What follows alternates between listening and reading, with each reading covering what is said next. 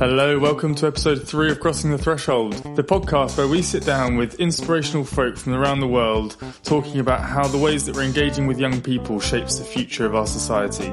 This week on the episode, we sat down with Chris Taylor. Chris is an acclaimed author, poet, environmental activist, and mentors the next generation of world changers. He has been described as a sacred revolutionary and his work as subtle shamanism. Chris is the director of the Oasis Foundation, and he also holds several coordinating roles with Extinction Rebellion. So we sat down with Chris and spoke about his journey through activism, how it's helped him find his purpose, the importance of rites of passage, and how the work that he does stokes the fire in the bellies of young people and helps them to bring about the change they wish to see in the world. So without further ado, let's dive in. Well, really excited to have you here, Chris Taylor. This this podcast is really all about young people and that transitioning from youth into adulthood. I really wanted to get an idea of what for you back when you were younger was your first entry point into the global change movement. How, how did you get there? Mm, thank you. Oh, it's such a pleasure to be here and to having to be having this conversation. Um, yeah, well, uh, my entry was um, when I was about uh, fifteen, and um, it was about nineteen seventy eight or nine, and um, and the big issue of the day was uh, anti racism. So the, the National Front were on the rise, which was the kind of the first version of the neo-Nazi movement and uh, it kind of um, the anti-racism movement just came in, came to school. You know, it just kind of came in somehow. I think it was through music. Everybody just loved music, and there were all these kind of anti-racism uh, gigs going on, and uh, and so I just jumped into that and um, went on a march in London. Uh, a march that seemed to go on forever. I felt like I was walking forever. And then we got to Victoria Park and the Clash were playing, and you know, it's one of those iconic moments.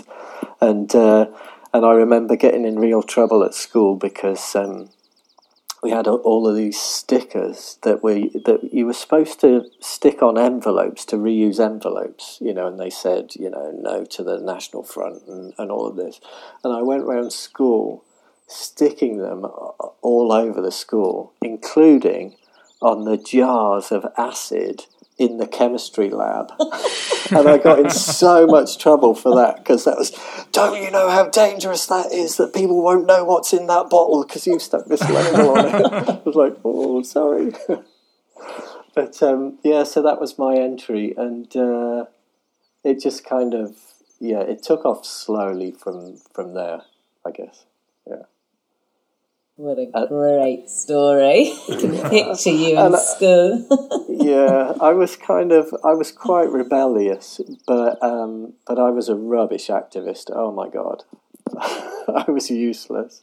And that continued through, through uh, my college years. So I went to Polytechnic because uh, I kind of actually finished without the exams I needed to go to university. So I went to Polytechnic and uh, we were kind of like we were on all the demos, you know, every weekend. We were kind of commandeering the the student union minibus to go, you know, up and down the country on demonstrations and stuff. And we organised. Uh, this was in the northeast of England, and there was a huge arms factory that made tanks on the banks of the River Tyne, Vickers. And so we decided we were going to picket uh, the uh, the factory um, and uh, kind of hand out leaflets to, to the workers about how wouldn't it be great to convert the factory to some peaceful use, you know, and they'd still have jobs, but just not building tanks, but you know, and wouldn't this be great? And we showed up, and uh, it was completely the wrong time of day. There was nobody coming in and out because we hadn't, we didn't even have the nous to find out when the shift changed at the factory. so we were kind of, we were you know, we were willing and we were kind of sincere, and but we were not very good as activists, if I'm honest. you say you got into the anti-racism protests at 15 years old. I'm curious, what is it? What is it at that age that got you, um, that kind of sparked your fire to get into the, you know, the social activism piece? Because I think, you know, as you say, in our adolescence, we're inherently drawn to take risks and to discover the world. And uh, like, so I'm curious how much of it was from a sense of justice and how much of it was, uh, you know, your, your, your desire to be re- rebellious. Yeah, yeah, yeah. Good question. Um, so I think, uh, I guess there's a number of factors. So my parents had very strong, kind of gave me a very strong set of values. So the things that were important in our family household were, you know, that everybody was equal, there is good and there is light in everybody. Um, uh, and kind of peace and kind of pacifism was very important and kind of living a simple life that was important as well you know that there was there's enough in the world for everybody's uh, need but not for everybody's greed you know and that you should you could live a simple life so that other people had what they needed you know these were things that were very important and a sense of social justice you know that there's um, that the world is an unequal place, so you kind of you stand alongside uh, the oppressed. You know, that's your that's what you do. So I think that was a background. Um, so justice was very definitely there, and I actually think that's an innate human characteristic. I think you know, there's they've done some really interesting experiment, uh, you know, psychological experiments with toddlers, and you know, even a two-year-old has an innate sense of justice and fairness. You know, if one of their friends is uh, unequally treated, they kind of, you know, they put it right as best they can. You know, even as a toddler. So justice, definitely. Um, yeah, there was a certain rebelliousness about me. Uh, I kind of, I find authority difficult to deal with. um, so I, I uh, have always been quite rebellious in my life. Very strong ingredients as to becoming an active member of of movements, really. And it yeah. sounded like your intentions were there and your will was there, but maybe their lack of organisation skills, which is uh, yeah not something we're really taught that well when we're younger. It's something we have to find along the way. Right. Yeah, definitely. Chris, you said you weren't a very good activist then. What, what, do you mean by that? And how are you a better activist now? Ah, uh, oh, wow.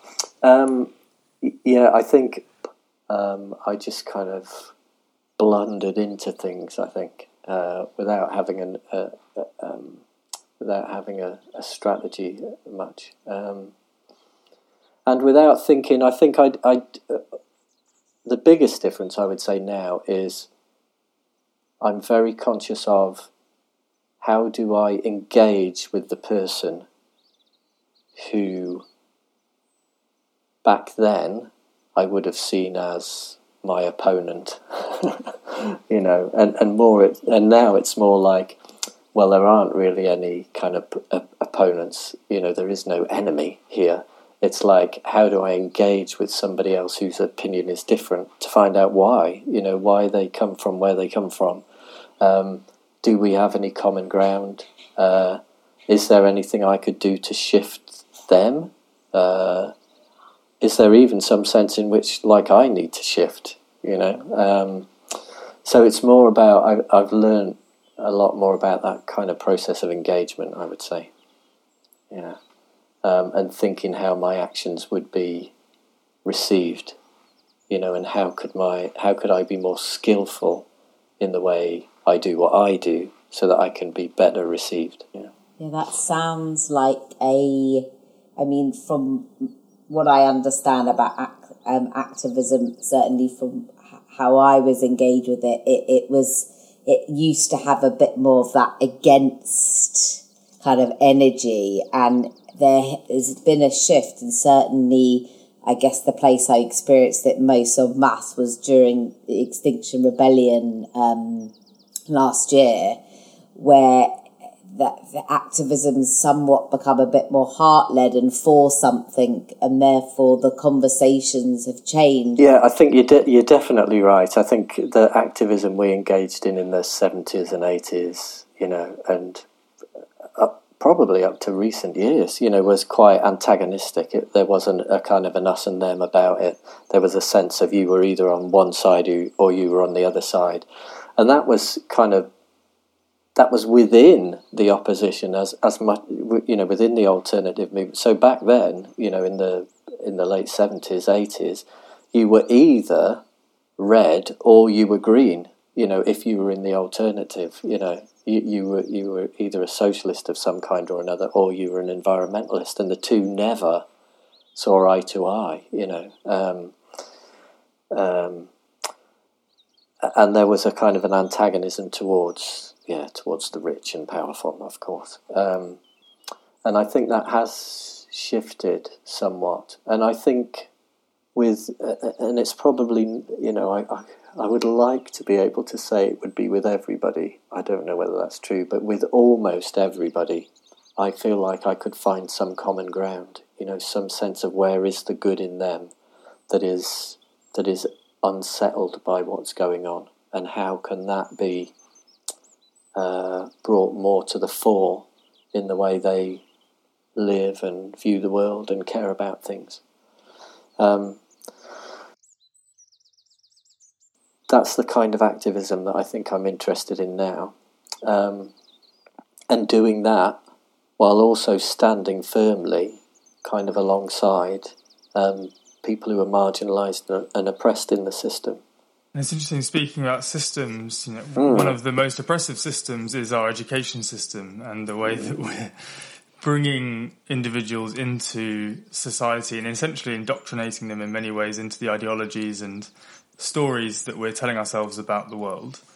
And in the work that we do, and I know the activism you do, it's about trying to encourage those systems to take a long, hard look at themselves and mm question what's no longer serving and what, what doesn't work anymore and what what's the suffering and the pain that is often inadvertently being caused by us feeding these systems. Yeah.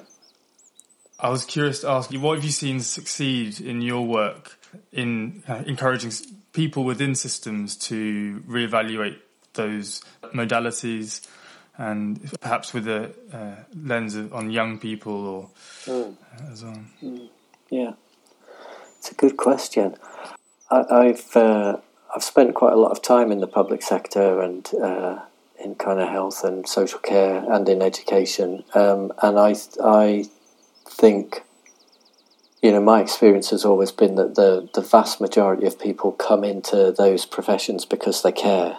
They care deeply about uh, about working with other people to make other people's lives better. Um, and I think that's true of you know of the education system. You know, most people come in to the education system because they care about young people, they care about children, they want them to uh, to have fun, you know, and to learn uh, and to grow and to grow into who they are. Uh, and I think in education that's really central. You know, people wanting to support young people to grow into the fullness of who they are. You know, their their fullest potential. Um, and I think that's, in my experience, that's what motivates most most people. And um, we get caught up in a system and and in the paperwork of the system, you know, and in the regulatory system that kind of enforces the paperwork that enforces the system, you know, um, and uh, and I think when you when you support people to kind of to step back from that, to take time out of that, you know, the day to day, to reflect, they very easily, you know, drop back into, oh, this is why I came into it. You know, this is what I care about. Um, and uh, and I mean, Nikki mentioned it earlier. There's something about kind of how do you connect with people's hearts, you know, and when you connect with people's hearts and you know their passions and their their purpose, their sense of purpose in life, um, then I think change is uh, it's always on the cards from that point. Yeah, purpose is mm. such an important place to start. especially when when looking at acting on behalf of something greater than yourself. Like, so I know that your backdrop with a lot of this work is, say, for example, climate change, which is so massive. Mm-hmm. But then it's like, but the starting point for you in in almost engaging in that conversation is purpose and and starting with the I, like myself. Um, two things come up that I'm really curious about. One is I'd love to know how kind of young people respond to that approach, but prior to that, And I'd love to know what is it about young people? Like, why them that that's your juice? Yeah, thanks. Uh, great question. Um, well, I uh, I loved being young myself. You know, those feel like really um, kind of honest years. You know, when I felt mm. like close to who I was. You know, um, and just um, full of kind of energy and creativity and um, and so I think part of it is hankering back to that, you know, uh, the, the just and to be around people who have still got some of that, you know, that that uh, so it's partly that I think. Um, you know, and so when I'm with young people, you know, there's more of a sense of possibility, you know, more of a sense of um, of energy, potential, um, and just kind of the ideals are nearer the surface. You know, they, they haven't had years and years of being told that their ideals are idealistic, you know, or, or fantastical, you know. So they're kind of the, the, the, the yeah, that, that motivation and drive for something different just feels closer to the surface. What you say makes me think of uh, Jay Griffiths in her book Kith. She talks about how the words will, well, and wild are etymolo- etymologically linked, so that our you know our freedom is you know our freedom, our wellness, and our wildness are all connected, and it kind of harks back to the thought that you know there was a day where you know, the fact that they're linked linguistically shows that there was probably a time where we really appreciated those uh, being connected. It, it, gets me thinking about your comments about being connected to that youthful spirit and mm. energy that um, often gets beaten out of us a little bit as we grow up. Yeah, yeah, yeah. Yeah, I love Jay's work. We uh, we worked together a little bit uh, within Extinction Rebellion. She's uh, she's great. There's something. Uh, well, just it, it uh, another thing I do is is I'm a, a Tai Chi practitioner, you know, and um, and that that does have a bearing on kind of how I do things um, and how I do activism. Um, but there is this sense that the that it's the free flow of energy around the body that keeps us healthy, um, and uh, and I wonder if that has something to do with that sense of wellness and wildness being being linked. You know, there's something about needing a free flow of of you know who we are to be to be able to express our authenticity, authenticity, yeah, fluidly and honestly, and uh, that that's part of what keeps us healthy and resilient. You mentioned like this notion of purpose, and it's quite a big word uh, in the sense like everyone almost has their own idea of what it is, and I'd be I'm really curious to know how you facilitate, like what are the, what are the ingredients that that you facilitate to unlock purpose in whether it's young people or leaders and those groups or individuals that you're working with. Yeah, thanks. Yeah, well, there's a story about purpose, and then I can answer your question. So, um, the story is I was working with a, a group of young people in. Um, actually in Germany, and we were talking about um, kind of they were just expressing this sense of uh, one one guy who was from uh, Panama, I think, uh, was talking about how, how he wasn't sure kind of what to do with his life and whether he could whether he could be true to himself throughout his career, you know, or whether he'd have to take a job in order to kind of, you know, uh, to support his wider family and then his own family when he had one and um, and we talked about this for a while um, and I kind of I ended up saying well I think you know you'll you've got a you'll have a purpose in life you know and uh, there might be a point in your life when you can't quite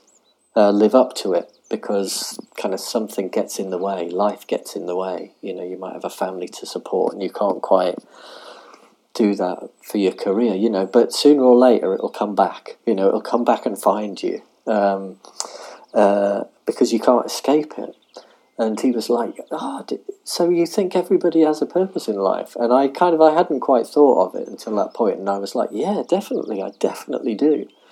And um, and then I was walking back with my colleague afterwards, and she said, "Well, what you know, what is it? what is it? How do you find it?" And I'm like, "Well, I don't know, but."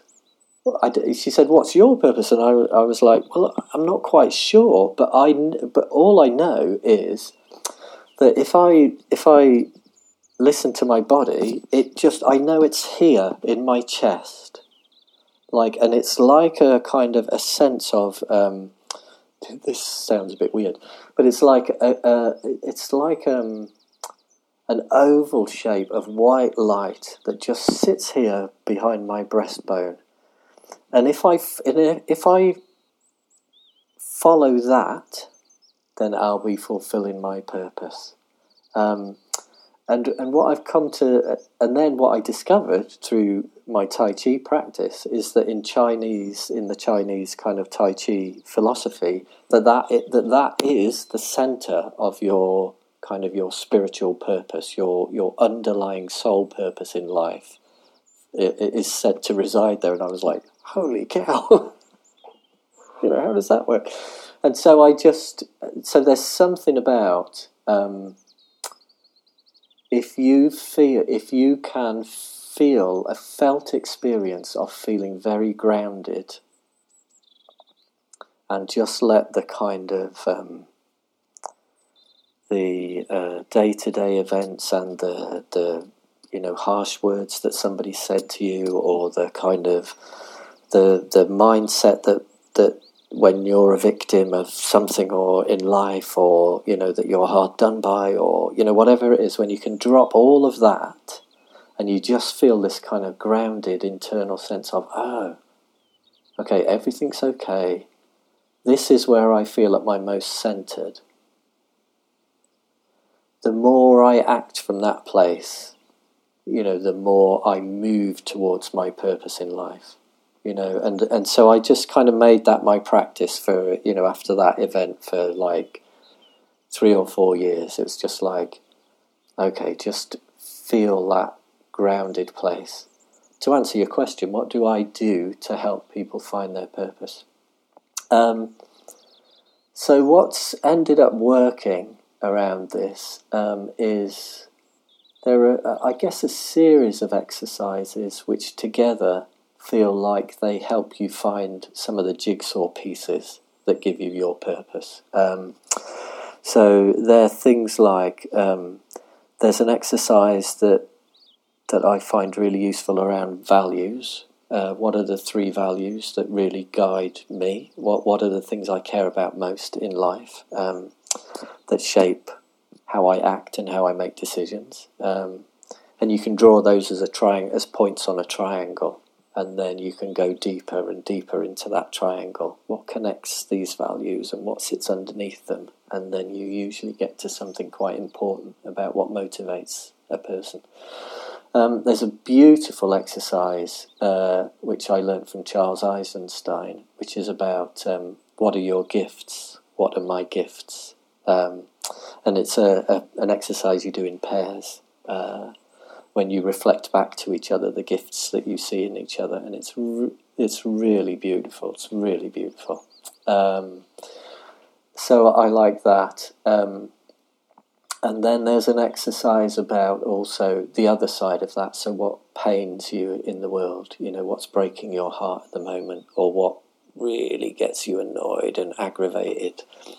And there's something in the relationship between what are my gifts, you know, what am I good at, what do I bring to the world, and what is the thing in the world that really pains me.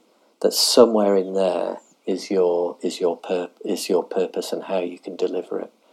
Because your your purpose is, in my experience, one's purpose is always, you know, just one move away from the thing that wounds you the most. So sitting right next to your wound is your is your purpose, and the one is the clue to the other. Um, and then there's a there's a question which I found after uh, uh, those exercises that quite often lands for people, not for everybody, but for a lot of people. Um, there's a question about uh, when you think back to your childhood, you know, and you put yourself in the position of being kind of seven or eight, that, that kind of age, um, and you kind of you, you, you kind of locate yourself in that part of your life. Uh, what do you feel was most missing? So, what was most missing at, at that point in your life? And that can quite often be a clue to the thing that you want to set right in the world. Um, uh, and, and, so you go from, well, what was missing, and how could you bring that to other people? How could you bring that thing that you feel was missing for you? How could you bring that to other people? And maybe that's your, you know, your life purpose. It's interesting. All those, you know, all of those speak to the importance of connection. You know, connection to what's going on inside of us, connection to our our past and what was missing, Mm. Uh, and the more closely we're attuned to you know, what's our in, our inner landscape, mm. uh, the more we can then connect outwardly from there, and then, you know, like you say, take that forward into the world and to drive us to be to be of service, to bring yeah. joy into the world for ourselves and others. Yeah. And and that sense of uh, that sense of service is crucial because if I'm sat with my wound and I don't know what to do with that, then that wound, you know, becomes a pain for me, you know, and, and in my, if I then move to activism, then it becomes a chip on my shoulder or it becomes a stick with which I beat somebody else. But if I, if I can um, identify that wound, and if I can think, well, how do I bring that to other people? Then my activism becomes service and my wound becomes, you know, the key to my purpose.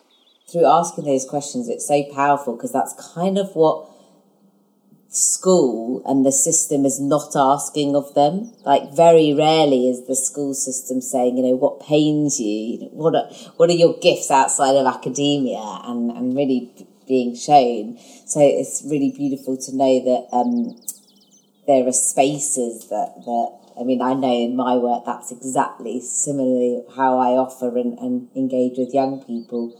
Um, and I love how you've kind of reframed activism into service because, in a way, you are giving or facilitating uh, uh, and where they can put that energy once they've discovered it.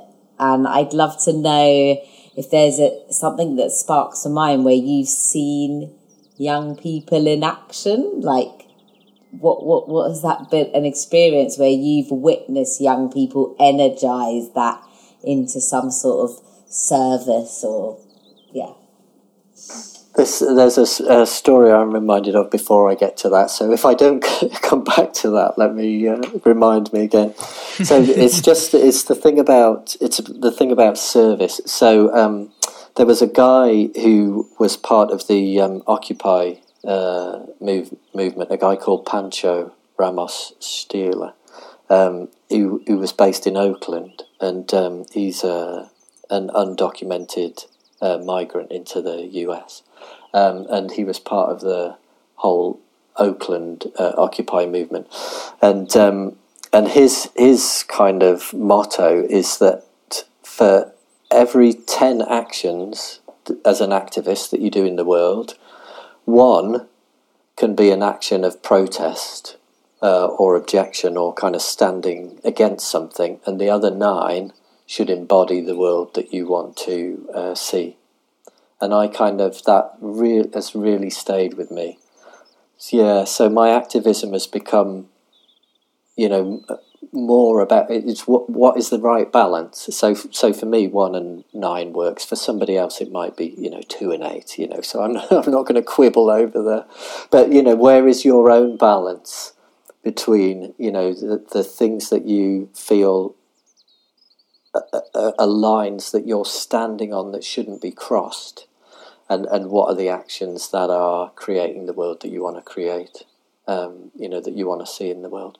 Uh, now, to return to your question, uh, I've seen a lot of uh, I've seen a lot of what you you described. So that I you know there are loads of stories I could tell, um, but so the things that touch me are. So when I'm working with a group of young people and we're you know we're doing the kinds of exercises we were talking about earlier, and they're going through a process and you know you kind of there, there's quite often a moment when you see a light bulb go off you know and something something lands for somebody and it's like oh, and something changes. And then years later you know you hear about what they've done with their life you know and how they've made a change in their life. You know um, I'm thinking of uh, people I've worked with who were kind of tied up in uh, drug culture and gangs and you know and and and have just kind of moved out of that you know and and found a, a you know a career in transforming the education system so that it's open to others you know because they were they yeah. were pained by not having equal access themselves you know because of their because of their race or their background or their class you know, and then and then going back into the education system and trying to change that. You know, those things kind of really move me when I see somebody um, kind of change their life. You know, um, so there's that, and then I've seen a, a lot of young people also kind of go through these kinds of processes and then find a place um, where they can take on great facilitation work themselves. And I love that.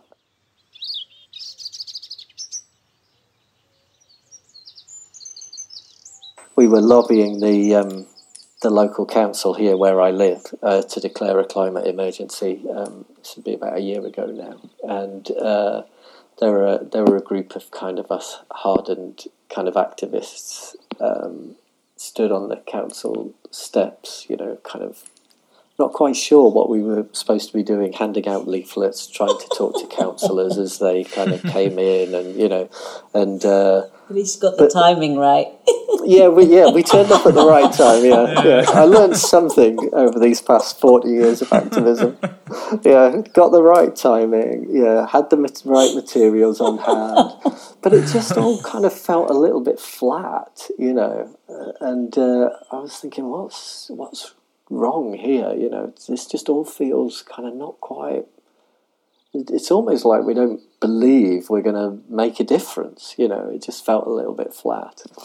And then we heard this noise of you know kind of distant rumbling, and uh, and it was a group of uh, of the school children who were on uh, climate strike, you know, came marching down the street, you know, with drums and kind of, you know, singing and a megaphone, and there was about a hundred of them, and there were, I think, there were twenty of us, you know, on the council steps, and this just this wave of energy just swept into the square, you know, and uh, up the up the steps, and they stood there and were, you know, calling out the call and response chants, and that got us all in, you know, and so all of a sudden we were energized, and yes, oh yeah, maybe this is going to make a difference, and then they. Um, we were allowed so many people into the public gallery. I can't remember how it was, how many it was, and we just thought, right, let the kids go in, you know. And so we stayed outside. They went inside, and I swear that it was, you know, the councillors making a decision and sitting there, you know, seeing the young people in the gallery, the people whose futures they were debating. You know, I mm. think that mm. made all the difference. Nothing more powerful than that, really. yeah, yeah. So it was great. It was great. And actually, we've got, you know, Greta, all it took was one young person to actually get out there and and make a stand that I, I, I really feel like that has sparked this new way that we we give a space to young people stepping up and playing a role and knowing that they can and do make a difference. And I think that they need to know that because it is their future. And from our conversation just the other day, they know their future feels quite bleak. So this is a way of energizing that. Yeah. Um, yeah, and I think that attitude towards young people has has shifted uh, in my lifetime. You know, I think when I look back, you know, I think young people were, you know, there still was this thing about being seen and not heard. You know, that that was a thing. You know, and um, and to be patronised and to be taught. Um, and I think, I think we've woken up to the fact that that actually, you know, young people kind of have a certain uh, come into life with a certain wisdom um, and a certain energy and a certain kind of um, the, the, their structural position, you know, allows them to see things it, with a clarity you know that that when you're a little bit older and a little bit more jaded, you know, that Un- you, you unadulterated, Unadul- unadulterated, yeah, isn't that funny? isn't that funny? You know, um, so I think I think people are, uh, and uh, you know, and I'm sure a lot of young people won't quite have had this as their experience always, but I think I I, I notice people more willing and interested in listening to young people than they were in my, you know, when I was young. So, mm. uh, Definitely. One of the things I'm sort of got me thinking about, and it kind of links to your your book and the work. You, you know, the activism you do is often is around, you know, it's obviously it's around social reform, but also about how we're connecting or not connecting to nature. Mm. And I was curious to ask what what experiences you've had that have, in nature that have really shaped that that part of your activism and how so for us the work we do with the youth it's often with inner city youth who because of their lack of opportunities don't get the chance to go out into natural settings into the outdoors. And we know from kind of many generations of authors and writers and well, as, as age old as we've been in, existing as humans, we've gone out into nature to seek wisdom and to seek understanding of the world and seek connection with hmm. ourselves and others. There's that famous John Muir quote where he says he, he only went out for a walk and uh, it was on going out that he realised he was actually going in. Yeah. And so I was curious about how you've, how that's been a journey for you. For you. Yeah, yeah, great question. Um, I mean, when I was young, I think I spent the majority of my life outdoors. It's funny to say, I almost don't want to say it, but I, I, I wouldn't say I was a nature lover. You know, I just loved being outdoors and playing, and you know, so I was like, I was active. You know, that was my thing. You know, as long as I was running about, climbing something, you know, chasing something, you know, that's, and I'm talking right up to my teenage years here. But I have come I have come to it, you know, lately. Um, so I, it came to me late, uh, if I'm honest. Um, and uh, the, the first couple of experiences, I would say, is again, it was in facilitation. So another thing I, I sometimes do in facilitation is kind of a guided uh, visualization, just taking people to somewhere in the world that they find you know is really important to them uh, somewhere outdoors um, and just kind of sitting there and relaxing in that place and enjoying it you know and then asking the question um, what is the world asking for from me now? And it's a very powerful question you know in that when you're in that space uh, that quite often gets a gets an answer that gets again to your purpose you know um, so those kinds of experiences, and then um, I would say since moving uh, to where I live now, so I, I now live on a on an organic farm. It's forty two acres on the on the border between England and Wales, um, and it's a it's you know it, it's not the most stunningly beautiful part of the British Isles, but it has a kind of a, an understated kind of beauty about it, and I've become really attached to this piece of land, really attached. And I remember about six months after I moved here, going out to the garden to uh, to pick some vegetables for my tea, and realizing that my that my survival was now dependent on this piece of land.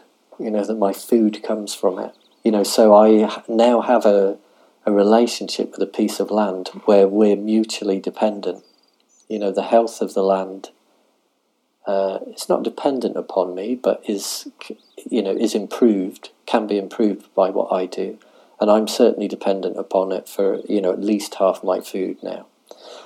And you know, if I'm honest, I I regularly go out, most often at night, and I you know I walk around, um, and I'll stand by a tree, you know, and I'll talk to a tree, you know, and uh, and see what answers come back, and I'll ask questions, and you know, if I'm in the right kind of almost meditative state of mind, you know, an, an answer will ping back, you know, and who knows where that comes from? Is that my subconscious? You know, is that divine intervention? Is that the tree talking? I don't really care, you know. I don't, I don't, I don't care what name we give it there is something that if you if you're kind of empty enough, you know, and uh, if if you're sincere enough in your question and empty enough to accept an answer, you you will get one. mm. Stillness is an important Stillness, part yeah. of re- being able to really like the slowing down in order to listen. When you were speaking, then it, it made me think a, a bit about um, your book, the the Tao of Revolution, um, which is uh, lots of people have been reviewing it as finally an accessible book around tr- climate change and transformation. But something that keeps coming back to me is you mentioned it in your relationship with currently with the land, but it's like that actually our change starts from the inside out. And I just love to, for you to be able to share a little bit about this book, what it means to you, and yeah, what why you've put it out there now in, into the world. Yeah. Thanks. Um, I wrote the book because I kind of I was getting a bit tired of reading books that were telling me everything that was wrong with the world um, and had a you know an expert analysis of all the problems of the, of the world, but kind of would always have one chapter at the end saying, "Oh, and um, we really need to think about what we do about this," or um, you know, and I was like, "Oh, don't leave me there." and I kind of I said something about that. I posted something like that on Facebook, and somebody posted back. She, she said, um, "Oh well, I look forward to reading your you know your your views on what we should do about it." And I thought, okay, all right, challenge accepted. you know, so people, yeah, yeah. So um, so it was that. It was that I feel like. Um, that you get a bit stuck unless you have a, a sense of a vision of where you want to be getting. Uh, and I think that's a little bit where we are as a kind of as a human species at the minute. We kind of we're a little bit stuck in this um, this system that we've got that nobody really much enjoys. You know, everybody feels a little bit unsettled by it when COVID locked down, you know, we saw how quickly nature rebounded, and we thought, oh God, oh yeah, we're doing something wrong here, you know. Yeah. So uh, we're stuck in that without you know enough of a vision of oh it could be different and this is how it mm. could be different so i kind of i wanted to write about that or i accepted the challenge of writing about that so how would we? So I tried to do. I tried to write the book in thirds, kind of one third about what's wrong with the the way things are, one third about what kind of movement or how would we be the change that we want to see? So, what would the movement look and feel like? You know, if, if it was really about being the change, and then one third about okay, well, what is the vision of where we want to head mm. towards? Um, uh, and I don't know quite whether I succeeded in that, but that was the that was the kind of intention. So that it, it and, and I don't, yeah, the the intention was to kind of. It was an experiment. Can you leave people feeling inspired in some way? Can you leave people feeling hopeful, even in the face of everything that you know that we're facing? Um, and could that energize people to kind of to start, you know, finding their own solutions? You know, being the change that they want to see in the world. Shows how important it is the stories we're telling ourselves or the stories that get passed on. If it's a story of destruction and chaos and separation without the alternative, it's quite hard to, to, to move forward from that. I like how in the book you speak about ownership and ownership of uh, you know, land and how when we're living most in harmony with nature and ourselves is when we're not we're not tied to this idea of private ownership, which you know leads to com- competitivity and and is, is that sort of thing. Is it close to say that I am now owned by this piece of land? You know, I don't know whether that's more closer to the truth um, than that I own it. Uh, or maybe there is no ownership either. You know, I can hear the land saying, "No, I don't want to own anything." you know, that's what I just heard. it's like no, no. Well, no, it's just this sense of yeah, you're you're more than entitled to walk on me. You know, as long as you tread lightly, and you know, more than welcome to have you here. You know. Uh, yeah, um, I know we're coming towards the end. I mean, something that, that we haven't kind of really touched upon, um, and I, I don't want to open it out too much, but as as we, we have an interest in this notion of rites of passage and mm. and and the turning of one time in your life into another, and just really curious to get kind of your final um, piece on yeah what with your work with young people today, what would you say feels like the essential um, pieces to their rites of passage in, in, in transitioning into like what would be for them healthy adulthood? What feels like really important uh, for them to encounter, experience, or that you see whether you know as a father or as a facilitator that really supports that mm. transitioning mm. what was rites of passage for you in your youth that were like oh now this is like adulthood or yeah. this is the entry into it yeah yeah well i, I know what my uh, rite of passage was so uh, when would this be so i'd have been uh, 21 i guess in 85, the winter of 85 to 86, which was the year after the big famine in Ethiopia. So the whole band aid kind of, you know, famine.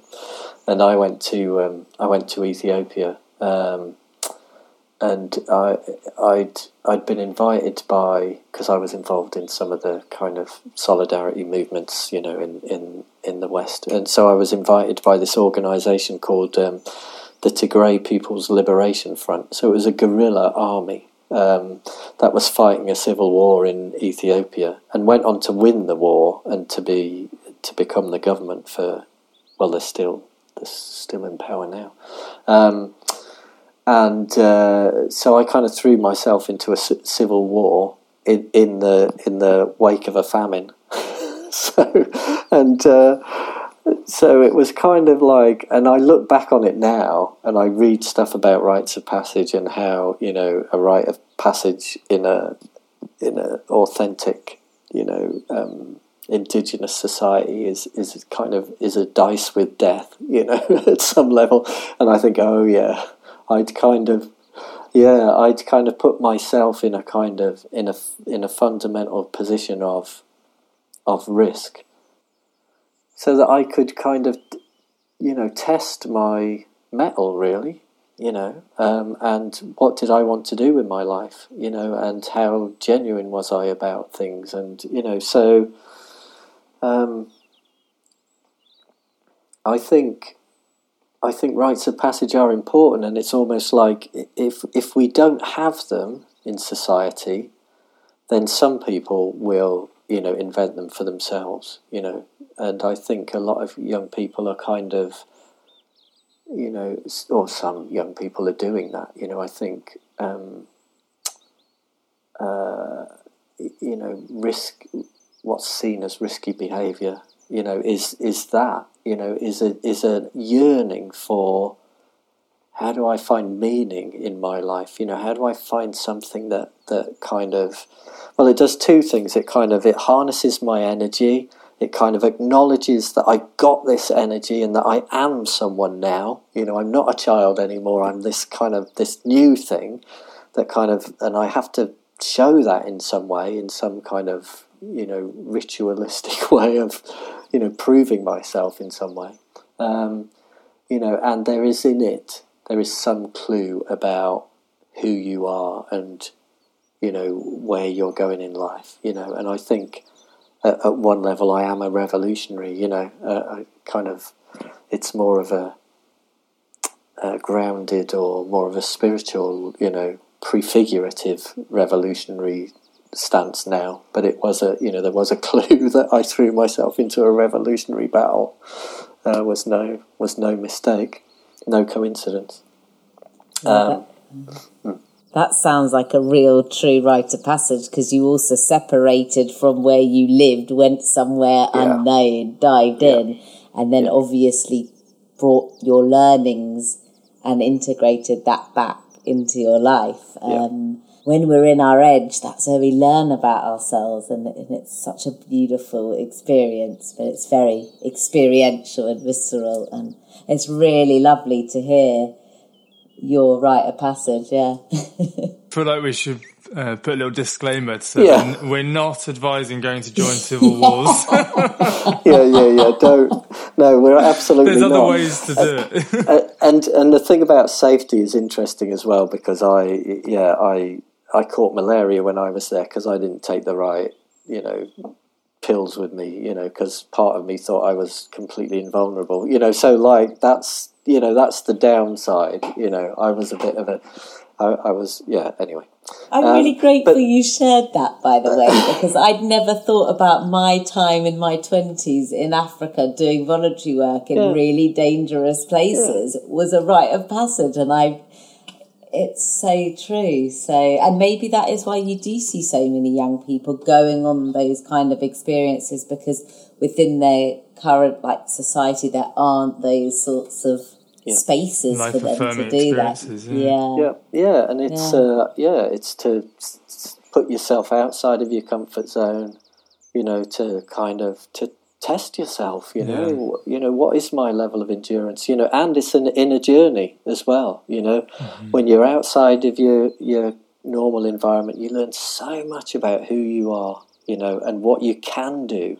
You know, and uh, so I think, yeah, I think we're finding young people are finding all manner of ways to, to invent a rite of passage for themselves. You know, the gap year, voluntary service, yeah. dabbling with drugs, you know, getting into gangs. You know, like some are healthy, some are not healthy. Some are, you know, some are useful, some prove counterproductive. But but in the absence of a structured rite of passage, people are inventing it for themselves because it's so yeah. needed. Yeah, yeah, yeah I, do, I do believe that.